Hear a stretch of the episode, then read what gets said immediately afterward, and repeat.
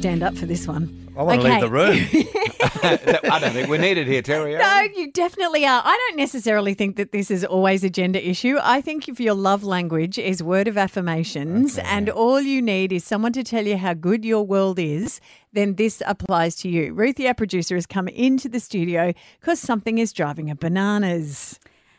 Let me just disclaimer first. Okay. I love my husband dearly. Oh, that's the worst way to start. But oh. he's off doing drop-off at the moment. He washes the dishes every night. However, Uh-oh. anything that is above and beyond a usual activity. Like a set job. Like a set job. Like the yeah. d- said dishes or whatever. Mm. Oh, my God. He needs constant praise for it. Like, like. What do you mean, of course? like, what do you mean, of course?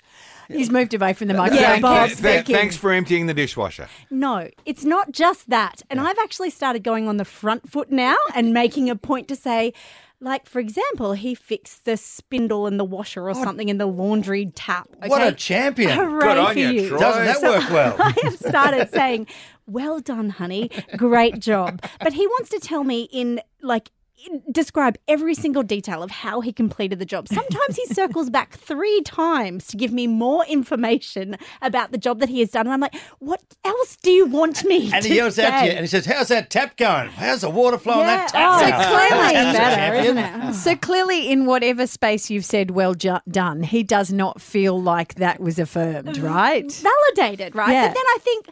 oh, my goodness, all the invisible jobs that I do every day. Oh, I don't say, oh, I hung the washing. I folded it. I put it away. Yay for me. But you know what, though? I think maybe the problem in this scenario, if you are living with someone like that, be it male or female, what we probably need to do as the one that doesn't mm. is spend our lives going, hey, babe. Did you see I just did this? Oh, and no. drive them crazy. And no, we'll just see what happens because I actually think it would stop. Yeah, you but can't I never do that because that, that's, that's not how you do it. You do it more subtly. Okay, so if I've really done the whole yard and it looks mm-hmm. sensational, then I'll just uh, wait until Julie's going out to uh, take the washing out in the middle of that yard and go, sorry, Dad, you find that? Oh, you might find that's raked up over there. I'll just mention it subtly at the time what a benefit no, no, it no. is to her okay, life. Okay, hang on, hang on, hang on. You, you just brushed over the fact you were waiting for her to take the laundry out so that you could follow her to point out yeah. that you had done the yard. You didn't once go, hey,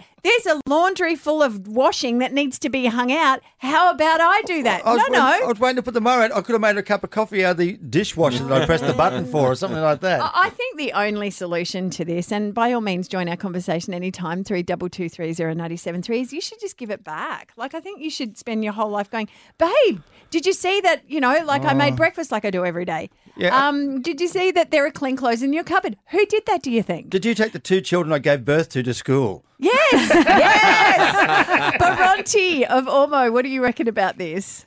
Oh, I'm with you, ladies, one hundred ten thousand percent. My husband, you know, on the odd occasion might bring home some groceries, like it's the biggest gesture ever, full of all sorts of rubbish and stuff, or have a cooked chook in there. But I've already made dinner. So what's the point in bringing all that when, you know, dinner's already going to be ready? Like, and he thinks he's just done a marvellous, no, you, you wonderful buy, job. You buy a cooked chook to cover up the fact you've also bought a six-pack you didn't tell her about. That's what you use that for. I, like, I like what Michael says on Facebook. He goes, I'm a single parent, have been for the past thirteen years. If I waited for praise for doing housework, I'd be a very disappointed man. Are you vented? Are you good? I, I, Are you fine? I, I do I do feel vented and heard. Thank you, Robin. Okay. And I'm not going to try your passive-aggressive tact. Thank you, Terry. Okay. I have to mow the lawn today. I hope Susie notices. She will, okay, Bob. Why can't you pat yourselves on, on the, the back? back? Oh, I do. Like what? We're exhausted. It's Robin, Terry and Bob on Brisbane's ninety-seven point three.